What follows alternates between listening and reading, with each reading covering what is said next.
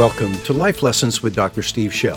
For 20 years, Dr. Steve's 30-minute radio program, Life Lessons, was heard throughout the United States. Committed to comprehensively teaching through entire books of the Bible, Pastor Steve pulls out the deep, eternal truths in each section of Scripture without skipping over the challenging passages. He applies what is learned clearly and practically so that we're inspired not to just be hearers of the Word, but doers also. I have been doing my devotions in Daniel. I'm past that now, but actually I'm still working on 12 of it. Just letting the Lord open that to me, and there's such powerful truth there. Daniel, I believe, there was a point where he became deeply discouraged. He had looked in the prophets and Jeremiah and seen that the exile should end. And he knew when it would, and the Lord visited him and all of that. But then a couple of years passed, and nothing happened, nothing that he thought would happen. And I think the Lord then meets him. And how does God give Daniel hope? And the way he builds his hope is to show him the future. Eschatology, if you want to call it that. You know that word eschatology? It's a big word, but it simply means this. In Greek, I've told you often the word teleos is the word that means when something comes to its full maturity, to an end in the sense of growing up into maturity. A rose goes from a green bud into a full flower. A child grows up into a full adult. That's teleos. But eschatos is different. Eschatos is the end of a row of things, where you have a whole row of these. It's the last ones. And so it's the last days. When you you talk about eschatos, you talk about the last days of this age of human history. And so when you talk about eschatology, what is God going to do as he brings this age that we're living in now to an end? And a lot of people make fun of that. They laugh about it. One of the jokes is, you've got this pre-trib and post-trib, and some people say, well, I don't know if I'm pre-trib or post-trib. I'm pan-trib. I think it'll all pan out in the end. And we always laugh dutifully. And we're even pastors, one of the great questions they have, they don't know what to do with eschatology, with these things of the prophecies, of the things of the end. And yet God considers them tremendously important. Look how much of the Bible is about it. Look how much our Lord Jesus talked about it. I mean, if that's fanaticism, if that's silly, then the Lord Jesus himself set the way. Paul talks about it a lot. They lay these foundations. Why? Because we need it. This is how the Lord spoke to Daniel. He comes to Daniel in his discouragement. He says, let me tell you what I'm going to do. And the prophecies he gave Daniel were so accurate that to this day there's an argument as to whether they were written after the fact. And the only reason they say that, because there's no proof whatsoever. Everything is in the other way. Everything is the proof is that he wrote it. The only reason they say that is it's so accurate. People say nobody can prophesy that accurately. It has to be hindsight. Don't you love it? I mean, when they're going to criticize you, let's have it be because you're so accurate that nobody can believe you knew that stuff ahead of time. Praise the Lord. We're going to talk about that in the men's tree. We're going to talk in a sense about that same subject today. We're on a series on the Holy Spirit, and what I want you to see today, I'm going to do something. I often stand up here and think, what am I doing? But I am going to show you God's prophetic plan. And I'm not trying to be cute. The point is, we need to see where things fit. We need to have a strong sense of it. Look, I can suffer almost anything if I know why. If I understand what's going on, and I understand the situation and what I'm going through, I can endure a lot. But if you take that purpose away from me, if you take that perspective away from me, if it's just suffering for its own sake, I can't last long. And I believe that the Lord wants us to have perspective. He wants us to see where we are and where we're going. I'm going to teach you things today that I couldn't have told you 6 months ago. Now, you may say, I knew all of that ahead of time, and I sure wish you would have told me 20 years ago. Because when I look at the Bible, I see I see passages that talk about prosperity and passages that talk about war.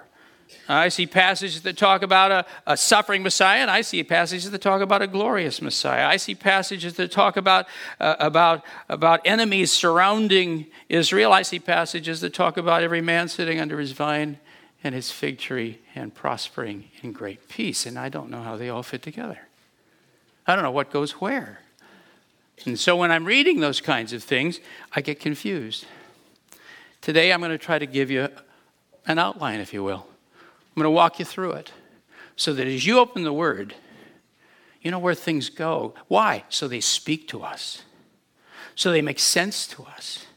So they build us up and make us strong. So we go, okay, God's mightily at work. In fact, the more we look at this, you're going to, there's kind of this wow factor to it where you say, He is powerfully at work right now. We're actually seeing some of these things take place. Holy Spirit, open our ears. We would hear the word of God. Our eyes to see you, Lord. Powerfully, the Lord of history. We bring you hearts today that are tender and soft. We would that which is of you, we would believe. And I pray for the grace, Lord, to let your word speak and stay out of the way. In Jesus' name, amen. All right, here we go. I want you to say some words with me. They're not in your study. I was going to put them there, and I had so much in there already, I did better. My judgment was leave it out. But now I'm going to tell it to you. Say these words with me. These words are what I would call, what I'm going to show you in terms of the pattern of God's prophetic plan. These are the main elements in order. So first of all is restoration. Would you say restoration? The second word is tribulation. Third word is intervention. Fourth word is glorification. Let's do it again. Restoration. Tribulation. Intervention. Glorification. One more time. Restoration. Tribulation. Intervention. Glorification. I did not understand that restoration took place before tribulation. I did not understand that. And I've been studying this all my years. But I see it now. And when you see it, watch what happens. Here we go. This isn't it. We haven't arrived. In fact, we've only just begun. The future God has planned for us will be filled with more and more of the Holy Spirit, until it reaches a level of intensity that if we were to experience it today before receiving our resurrection bodies, it would consume us. What God has given us of His Spirit in this season of history is wonderful. But compared to what we will have in the ages to come, it is described by Paul as only a first fruits of a much larger harvest, and by the author of Hebrews as a foretaste of the powers of the age to come. Look, one of the things I want you to see in this, and you will see as we go through God's prophetic plan and what He's got, is you're headed for more and more and more of the Holy Spirit. This idea that the gifts of the Spirit and the power of God has been somehow removed and we've been left with a book. And I love that book. I devote myself to it.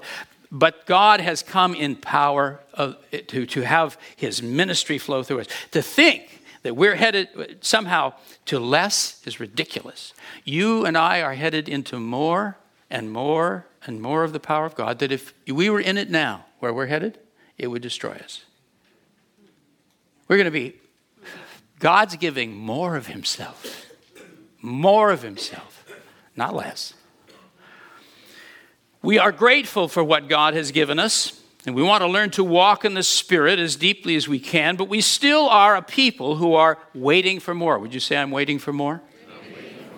When we study our Bible, the whole Bible, both Old and New Testaments, we soon discover that there is a very specific plan revealed there concerning the future of the world and our future. In surprising detail, God reveals how He's going to bring this present age to an end and what will take place after that. It seems the only information He chooses to withhold are specific names and dates, though through His prophets, apostles, and especially our Lord Jesus, He opens to us the deep counsels of his heart. And I believe he does this for a very important reason. Not to satisfy our curiosity, but to steady us. He wants us to recognize where we are in his great plan and to be confident of where we're headed. He wants us to see our lives from his perspective, because that perspective is what will help us endure through hardships. When things seem to be going in the wrong direction, when it seems that God isn't being glorified, when darkness seems to be conquering light, he lifts us up and lets us see the situation as he sees it, as merely a passing moment on his prophetic timetable. And that perspective fills us with hope, and it's hope that fills us with joy, and it's the joy of the Lord that restores what? Our strength, yeah. There's an absolute connection there. Hope, and when the Bible uses the word hope, it's talking about the things that are coming. The promises, the great promises that are yet to be fulfilled. Not just faith in the sense of a daily life, but the great things that God has in his prophetic timetable. Hope, when I understand what's ahead, and I have God's perspective, I have joy. People who are depressed lack hope. They don't see anything coming. They have no idea where they are and why they're alive. I've heard people say recently, I have no purpose. And yet they are ostensibly Christians. No purpose. If you and I understand what God's doing, what this is all about, there's an urgency that comes to us. No purpose. We're building by our obedience of the family of God. How can you help men and women find Jesus Christ? How can you bring his love to them? How can you bring his healing to them? That's your purpose. Figure out how to do it. That's why you're alive. That's why you and I breathe air. We've been made to be children of God. We're part of the process of seeing God's heavenly family filled with children. Hallelujah. We are loaded with purpose. So when we get his perspective, hope fills us. Joy fills us. And when you feel that, you have the strength of God and you go out and mow the lawn. When we're in those depressed, sad times, we have no energy. It's literally physical. You're tired, you're exhausted, you're overwhelmed. There's just no energy for anything. This is essential. God always goes after our heart. In our study today, we're going to look at the main elements of the prophetic plan that God has laid out in the Bible. We'll begin with the rejection of Jesus and move forward through the time until we arrive at the new heaven and the new earth. And remember, we're not doing this to satisfy our curiosity, but to steady us. You and I need this perspective as much as the early church did, maybe more. We too need to remember that God is completely in control of the course of human history. No, he is not responsible for the evil choices people make. But in spite of those choices, he is able to guide all things toward his great goal, which is to draw from the human race a family of sons and daughters who have become exactly like Jesus in character and glory. And he won't allow the flow of history to end until every last soul who will come has come. How important is this? Let me give you an illustration. I saw this when we were going through the book of Acts. Paul came to the city of Thessalonica. It was the second city he went to after he arrived in Macedonia, northern Greece. This is on his second missionary journey. He came to town, and this city had never been evangelized. So you haven't got one Christian in the whole city. Nobody knows anything about this. Paul the evangelist arrives. And he is there for 3 weeks. It says that in Acts 17. He's there for 3 Sabbaths. And then this situation erupts. Actually, they take one of the believers and they arrest him and say, we're going to punish him unless you leave town. It's really a dirty pool, man. And they hold him. And Paul leaves. And then goes to Berea, and then he has to flee Berea, and he ends up in Athens. From from Corinth, he writes a letter. And he writes to them, and he writes both 1st and 2nd Thessalonians. 1st Thessalonians, he talks about the rapture. He talks about how we'll all, where we go when we die. But in 2nd Thessalonians, he starts with this. He talks about when Jesus comes, dealing out retribution to those who persecuted his people. And then he says, now there's going to be a man of lawlessness, and he's going to, the Antichrist, and there's be a time of lawlessness and of falling away. And he says he's going to take his seat in the temple and declare himself to be God. And then he starts going through eschatology. And he said, here's the phrase I want you to see. He says to them, you know, I was teaching you these things when I was with you. Now how long was he in Thessalonica? 3 weeks. Brand new believers. I mean, talk about baby Christians. They have just received the Lord. And he's talking to them about the Antichrist. What is this? Why would he do that? Because they need it. They need to know what they're up against. They need to know the situation. He puts in them hope and perspective. I'm just telling you, the Apostle Paul thought it was so important. He taught it to people when he'd only been there 3 weeks. This isn't something just for the old timers and for those who are curious, those who are bored and haven't got anything else to do. This is for all of us. We need to know where we are in God's timetable. The order of future events. In order to understand the meaning of a particular prophecy about the future that we might encounter as we read through the Bible, we need to know where it fits in the order of events that are described in God's prophetic plan. There is a proper order to those events, and unless we recognize where a passage belongs, what we're reading will be confusing. One passage talks about future blessings, another about judgment. One passage warns of a coming war, while another pictures peace. One passage describes the sufferings of a dying Messiah, while another proclaims that a glorious Messiah is coming to rule in power. And without understanding the master plan behind it all, we won't know how these very different events fit together. Let me show you an example of that. I'm going to turn to Acts chapter 2, if you want to follow with me. On the day of Pentecost, a great crowd gathered. And they began to, somebody suggested that they were all drunk, that these people speaking in tongues were all drunk.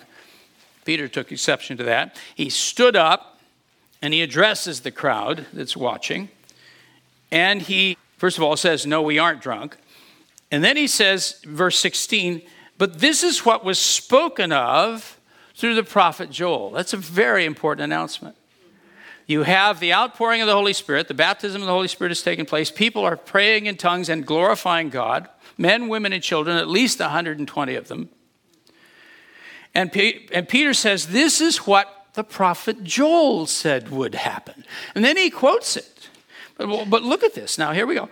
And he says, it shall be in the last days, God says, that I will pour forth of my spirit on all mankind. Your sons and your daughters shall prophesy. Your young men shall see visions. Your old men shall dream dreams. Even on my bond slaves, both men and women, I will in those days pour forth of my spirit, and they shall prophesy. Now that's where our sermons usually end, at least where mine end. Because the next verse you kind of don't know what to do with. And then he says, and I will grant wonders in the sky above and signs on the earth below and blood and fire and vapor of smoke. The sun will be turned into darkness and the moon into blood before the great and glorious day of the Lord shall come. And it shall be that everyone who calls on the name of the Lord will be saved. Those are things that have to do with war, violent war. And so we don't even preach it. You just come to that point and go, I don't know why he said that. Kind of wish he hadn't. You ever kind of wish he hadn't? Some of them, you're like, why did you put that in? You were going great. You were doing just fine. And you said that. If you understand what we're talking about today, it fits perfectly. It's exactly right. All right, here we go. I'll tell you later. Here we go. Order of future events. I realize that there are many opinions about what the proper order of these events should be, but the following sequence is the order that I believe the Bible presents. I'll start with an overlooked statement by Jesus concerning his rejection. Number one, the rejection of Jesus. Of course, it goes back before that, but I just have to pick up somewhere and not do the whole thing. The rejection of Jesus. Matthew and Luke record a statement of Jesus made shortly before his betrayal and arrest. Speaking to a crowd in Jerusalem, he said, why don't you read this out loud with me if you like? Jerusalem, Jerusalem, who kills the prophets and stones those who are sent to her. How often I wanted to gather your children together, the way a hen gathers her chicks under her wings, and you were unwilling. Behold, your house is being left to you desolate. For I say to you, from now on, you will not see me, till you say, blessed is he who comes in the name of the Lord. Jesus says that not long before he's betrayed. A great crowd has gathered. And what he says is, you had a choice. That when I came, you could have received me as Messiah. Now, some did. That's why we have a Bible. But he says, you could have received me, and I would have taken you under my wings like a hen does her chicks. Have you ever thought about, well, what would have happened had they done that? It didn't have to be the way it was. What would have happened? I believe that, actually, if you look at it, you look at the prophet Daniel for one, Jesus, the Messiah, arrived on exactly the day he should have arrived. You know that Daniel's prophecy of weeks ends up on Palm Sunday. This was the coming of Messiah. And they could have received him. What you'll find is there isn't in the Bible, in the prophets, there isn't a description of 2,000 years of evangelization of the Gentiles. There's reference that he comes for the Gentiles as well, but and so people call it this great parentheses. They don't know what to do exactly with this season. Paul talks about it even. He calls it a mystery. And he says, because there's been a hardness of heart, he said the gospel has gone out to the Gentiles. But he says, don't forget, God's not done with Israel. Here's Jesus. And he says, if you had received me, I would have taken you under my wings. Israel's religious leaders and those who followed them rejected the message of the suffering Messiah that Jesus proclaimed. Apparently, they would have welcomed Jesus if he had been willing to lead them into war, but he refused and insisted that he must die as a sacrifice for sin. So when he spoke those words, they had already formed plans to kill him. Though this statement is often overlooked, I think it reveals that Israel's leaders responded differently, the promised restoration. What did I say the first word was? The promised restoration would have begun, and God would have evangelized the Gentile world differently. Certain things, such as the cross, had to happen, but they didn't have to happen the way they did. And the result of that rejection was that the spiritual restoration of Israel was postponed. Number two, the crucifixion, resurrection, and ascension. And yes, I'm bundling them. Jesus fulfilled his role as the sacrifice for our sins. God vindicated him by raising him from the dead and then physically lifted him up into heaven and placed all things under his authority. From there, Jesus sent the Holy Spirit to indwell his followers. Number three, the first Pentecost. Peter introduced the arrival of the baptism of the Holy Spirit as the beginning of the promised restoration of Israel. Does that make sense to you now? Peter's saying, all right, it started, the restoration's begun, which the prophets had said would take place, look at this, before a time of great tribulation for the nation. Yet because many rejected the Messiah and refused the gospel, the favorable year of the Lord, that's Jesus, he picked that out of Isaiah 61 and used that, became a prolonged harvest of Gentiles. And that harvest has continued for nearly 2,000 years. Let's go back to that prophecy of Joel that we read. It opens up and it talks about, I will pour out my spirit on your sons and your daughters, and they shall prophesy. Well, what is that? Restoration? Tribulation. It's restoration, isn't it? And then it suddenly says, and there'll be blood and smoke and fire and vapor of smoke and whatever. And it begins to talk about war. What's that? Tribulation. You see it? Restoration precedes tribulation. God is going to restore Israel. Peter says it's already begun. And yet the nation rejected the gospel in large part. And so went out. And we have this great season of harvest of the Gentiles. God always wanted to harvest us. We were always in his heart. But he would have done it another way. The restoration of Israel. But God never changes his mind. He simply reaches his goal another way. And from Moses onward, the prophets declared that there will be a season of regathering Jews into their homeland, of restoring the strength and prosperity of the nation of Israel, and of corporate repentance toward God and a great outpouring of God's Spirit upon all of God's people, both men and women, young and old. This planned outpouring upon Israel was actually interrupted the first time and primarily flowed out to Gentiles who were willing to receive the gospel, but it will not be interrupted again. Along with physical restoration of Israel, there will be a spiritual restoration. You might call it the second Pentecost, the former rains and the latter rains. Yeah, God isn't done. I think the first time I really began to see some of this was in Israel. Foursquare held its convention there in 2007. And that was quite a time. We actually took 125 people and we all went and been going ever since. But one of our speakers began to say, "Do you realize that the big Pentecost hasn't happened yet? That we're on our way to the big Pentecost." And I suddenly said, I hadn't seen that. What's begun isn't done. And as the coming of the Lord draws near, he's pouring out in this last season, he's pouring out his Holy Spirit at a far greater level. But it will not be interrupted again. Along with physical restoration of Israel, there will be a spiritual restoration, the second Pentecost. No longer will Jesus be seen as a false Gentile God, but as the Jewish Messiah that he is. Works righteousness will give way to the righteousness of faith. People will place their trust in the gift of God's Son on the cross. And this spiritual renewal, along with jealousy because of the nation's growing prosperity, will provoke a coalition of Gentile nations to attack Israel, and that will culminate in a war that is prophesied over and over again. Let me take you somewhere. I'm going to go to Ezekiel this time, Ezekiel 37. Ezekiel, Daniel, Hosea, Joel, Amos.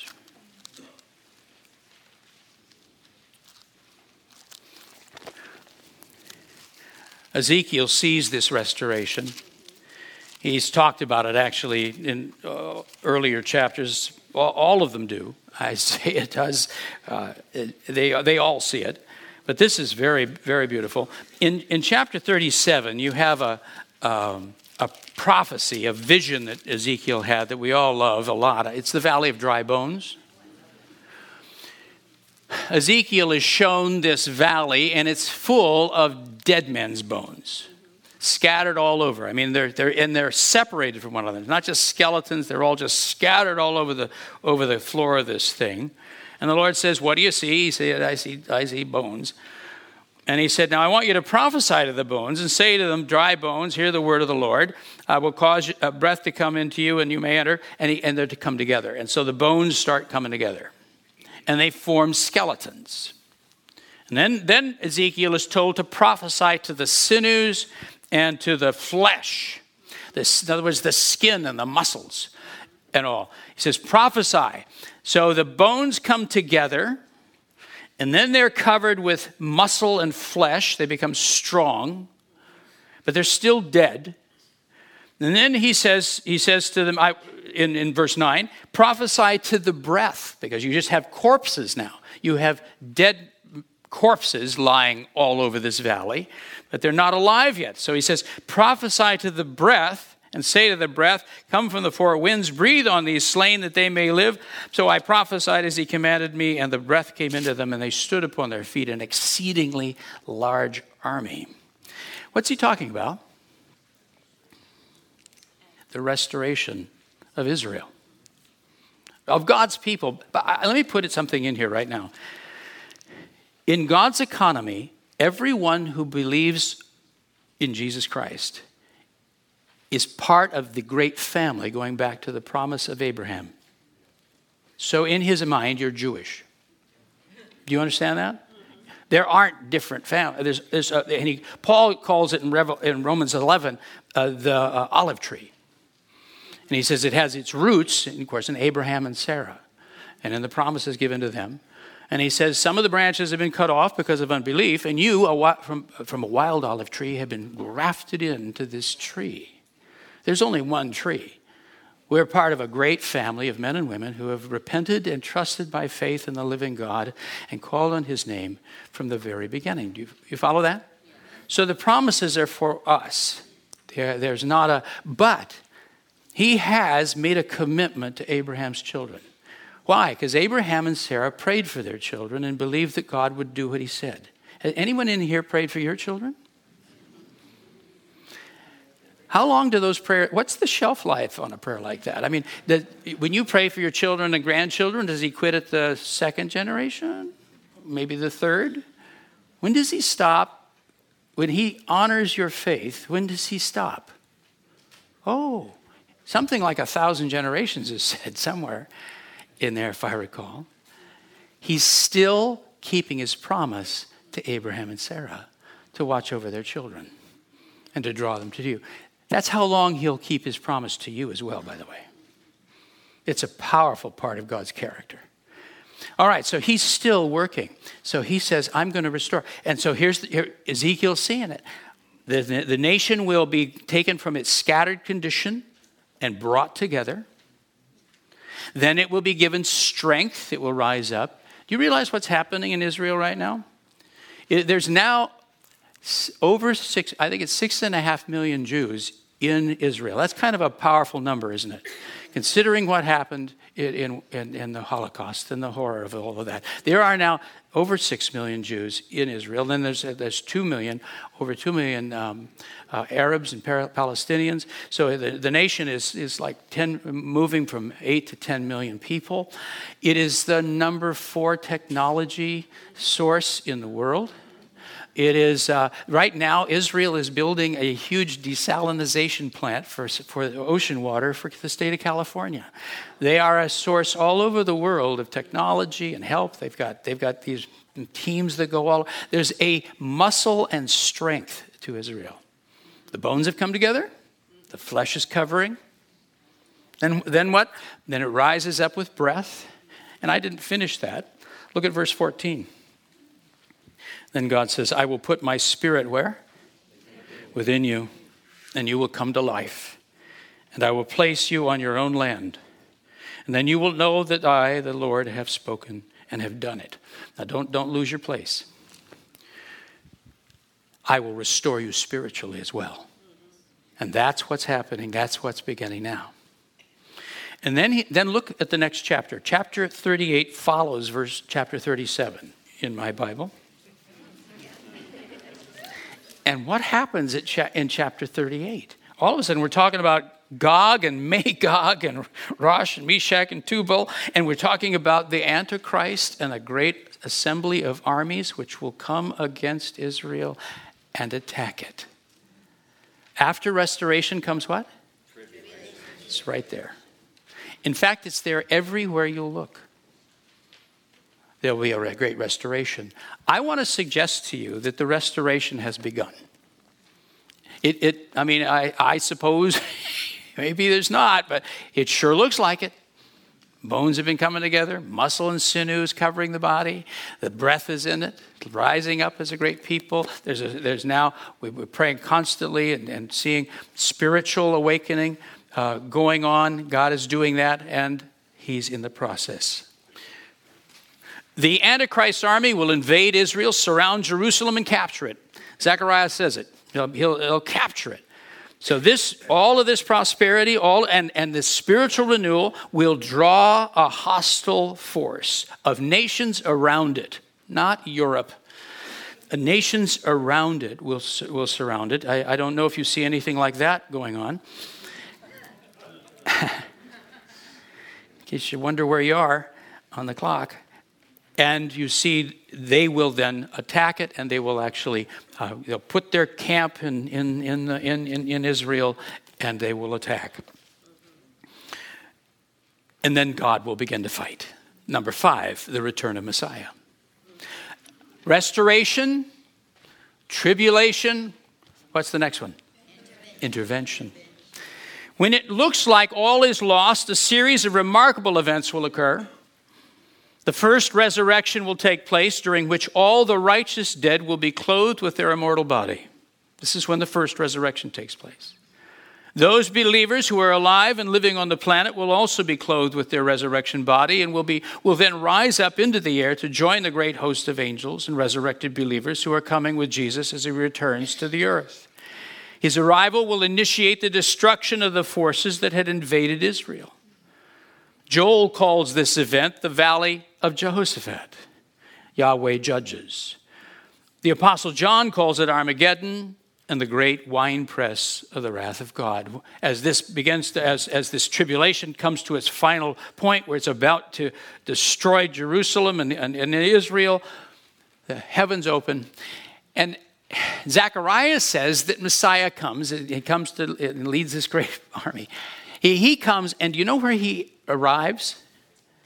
Right on the Mount of Olives. Where did he leave from? Yeah, he comes right back to where he left.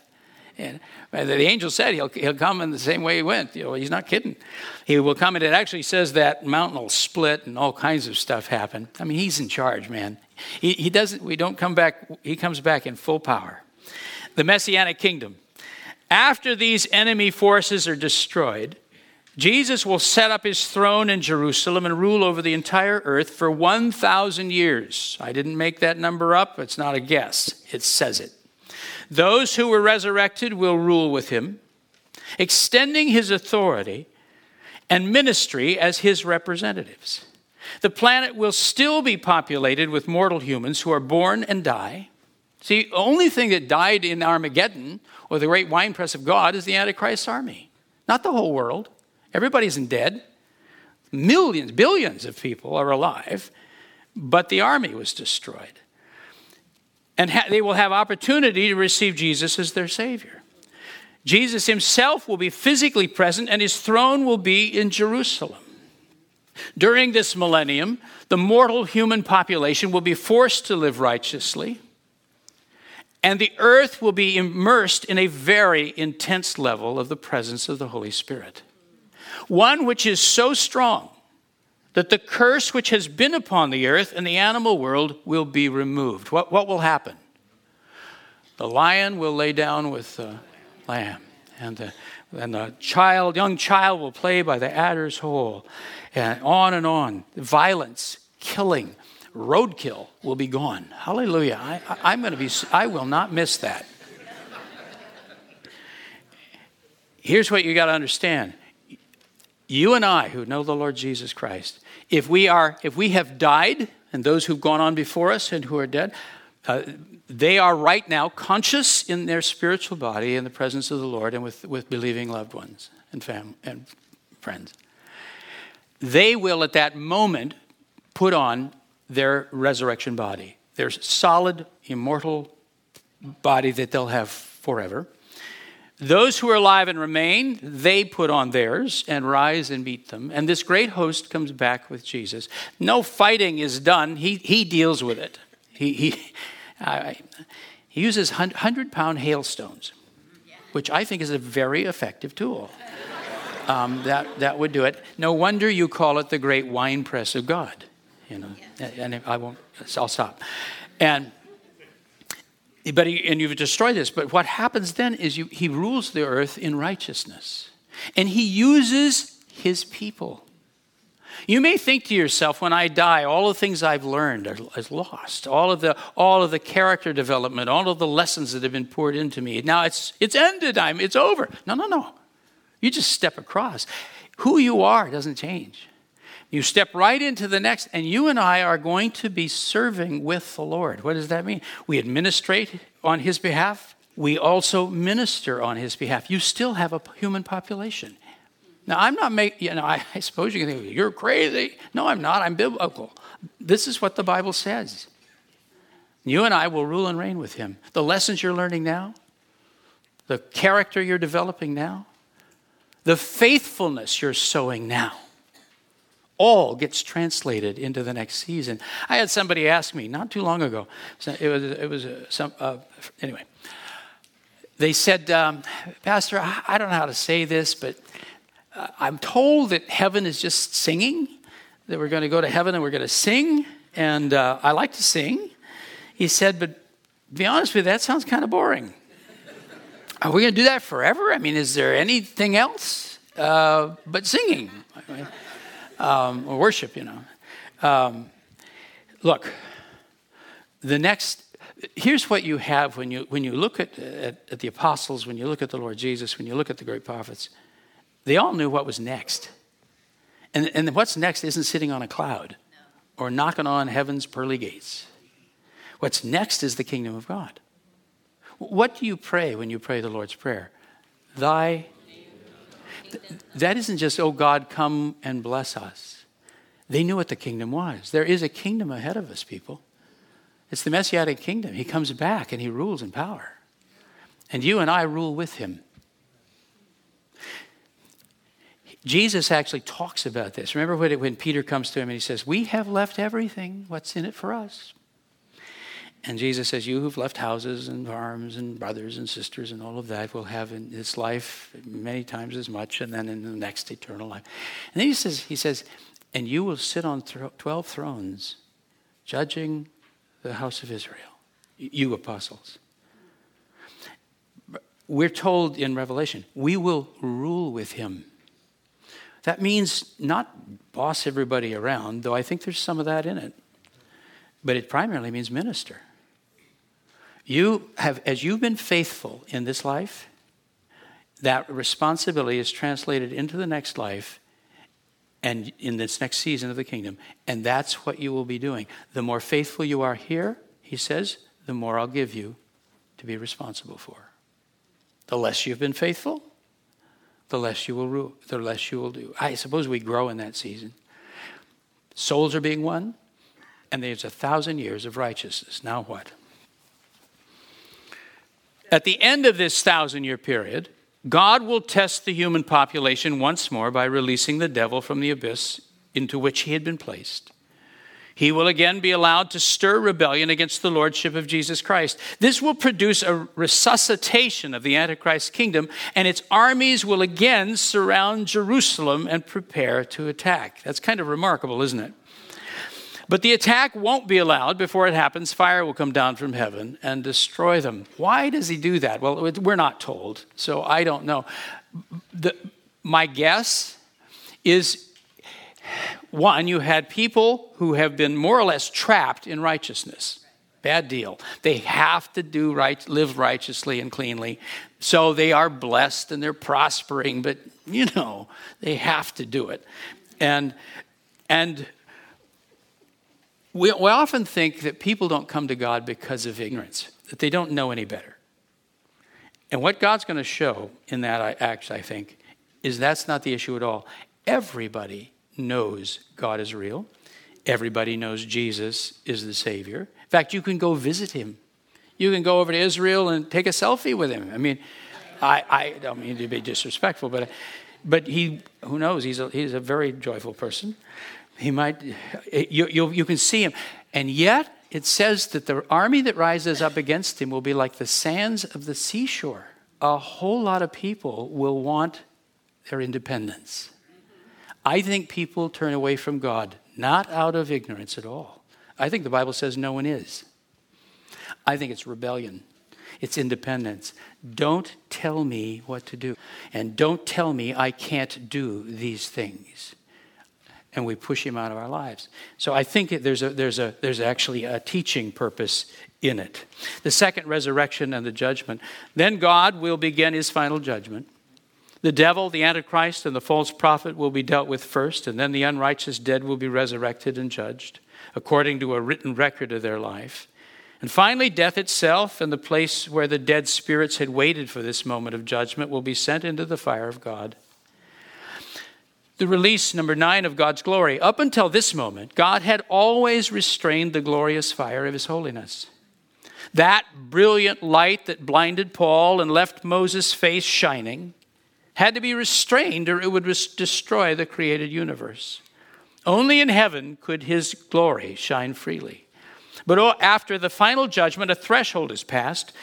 John saw that moment in a vision, and he said that when the Lord takes his throne, earth and heaven fled away, and no place was found for them. Would you say that? Earth and heaven fled away, and no place was found for them. That means that they disappeared and never returned. It seems to me that the unrestrained glory of God will literally evaporate the created universe to make way for a new one. It's Revelation 20, verse 11. And when we taught through the book of Revelation, and I came to that, I'm reading this, and it says, he takes his seat, and then it says, from his presence, earth and heaven fled away, and there was no place for them. And I know that phrase means they disappear entirely. They completely are gone and never come back. And I looked at that and I thought, presence, I thought it was fire. Which is it? Fire or presence? Fire or presence? And it's the fire of his presence. Look, God, there's something about it, and you see it all through the Bible, about his glory, about his holiness, his very living being, which fills everything, that actually, when he allows it, shines with a brilliant light. Whenever heaven is open, this light is there, you know. And when Paul, I mentioned that when Paul looked at it, it literally damaged his eyes to the point that they scaled over and everything else. They were injured physically. It's such a powerful thing. I believe that God restrains that glory right now. I think it's there in heaven and all. But if he were to let it go, it will literally evaporate everything that's not resurrected. So what's going to happen to you and me? Well, in fact, all people, righteous and unrighteous, are resurrected, put into a new state so that we can literally endure that glorious power and light and fire of God. The universe, when the Lord releases that glory, it just evaporates. It's gone. And then Revelation 21 says, I saw a new heaven and earth. So he makes one now of whatever it needs to be that can endure this glory. Do you know where you're headed? You're headed into an eternity in which the power of God is so strong that there's literally no sun or moon that lights the place. The whole place is just brilliant light. We are on our way into an eternity of the power of the Holy Spirit at a level that would destroy us. New heaven and earth. The Apostle John was also shown a new heaven and a new earth. I think God will create a new universe which is able to withstand the full glory of his presence. In effect, the creation itself must be remade of materials which are immortal, like our resurrection bodies, so that they can endure in a future so full of the Holy Spirit that there will be no need for a sun or a moon to give light. Conclusion.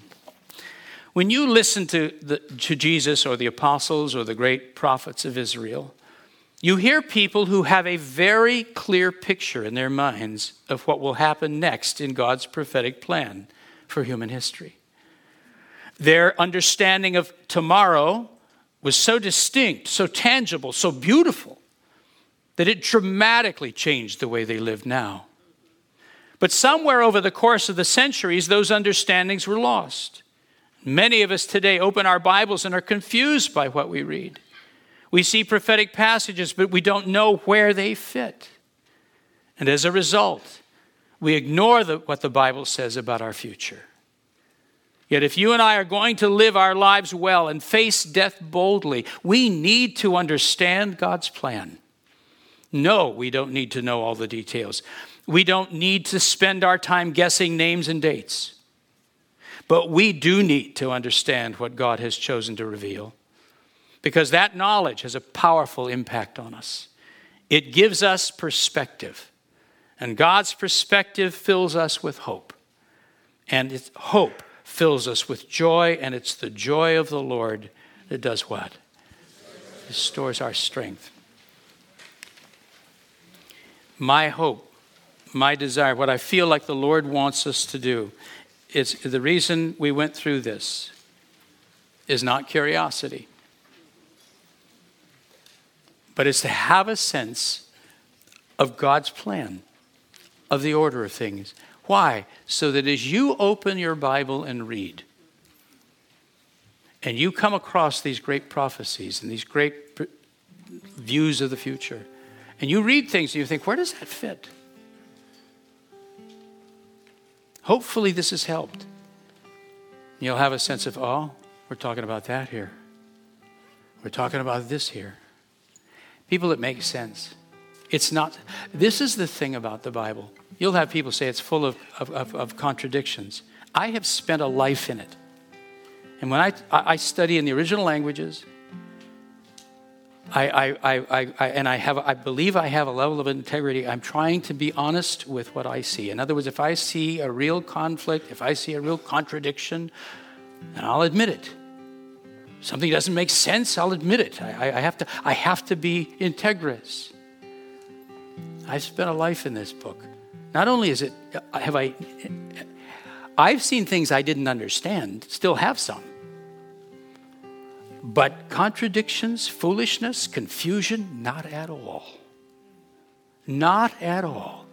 In fact, the more you study archaeology, the more you study history, the more you begin to look into the things. Do you realize how much archaeology right now is proving the Bible? There is not one thing that disproves. Do you know what? I just told you the other day that they had found the seal of the King Hezekiah, remember? What I didn't know is they've just found the seal of the prophet Isaiah.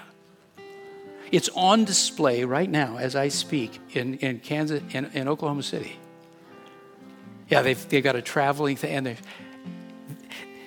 you know what a seal is? When you'd write something, you'd tie it with, string, and then you take a little bit of mud. And you have a seal that hangs around your neck or on a ring, and you take that and you imprint it into the wet mud. It dries and it marks it. It's yours. It says Isaiah, and then it has the word prophet with the first letter missing. We've got Isaiahs. These men and women all lived. What they're telling us is coming true right in front of our eyes. And when I begin to see that, I'm full of hope. And I realize, oh man, God is fully in control. We're on track. I need to be about my Father's business. Do you feel that? These are important days, people. I know you look at it. I look at it. I'll just speak for myself. And I can see confusion, and I see things that make me sad. The Bible says that'll happen too. But it says that the Lord is above all things, and that he's mightily in control, and that he's bringing all things to a conclusion. He's taking this earth and he's wringing it out till every last soul that will come has come. He's doing that right now, and he's doing it on our watch. So our job is to say, Lord, how can you use me? How can I serve you? What have you called me to do? I'm going to live my life in light of what you have told me. Heavenly Father, we love you. We trust you. And we open our hearts. Some of us come today and we come with sadness and weariness. We're overwhelmed with some of the things we deal with. And we ask you to take and fill our hearts with hope. living hope in the mighty hand of God and the plan of God and the purposes of God. Fill us with hope, Lord, and may that hope release joy, and may the joy of the Lord be our strength. Come, Lord, strengthen your sons and daughters. Make us strong in this season. Steady us, that we will stand and not shift in these times.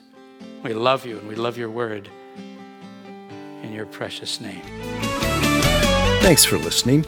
If you like this podcast, please click the like button, subscribe, and share it with a friend. For more information, just head to our website, lifelessonspublishing.com. That's lifelessonspublishing.com. There you'll be able to order many of the books Pastor Steve has written.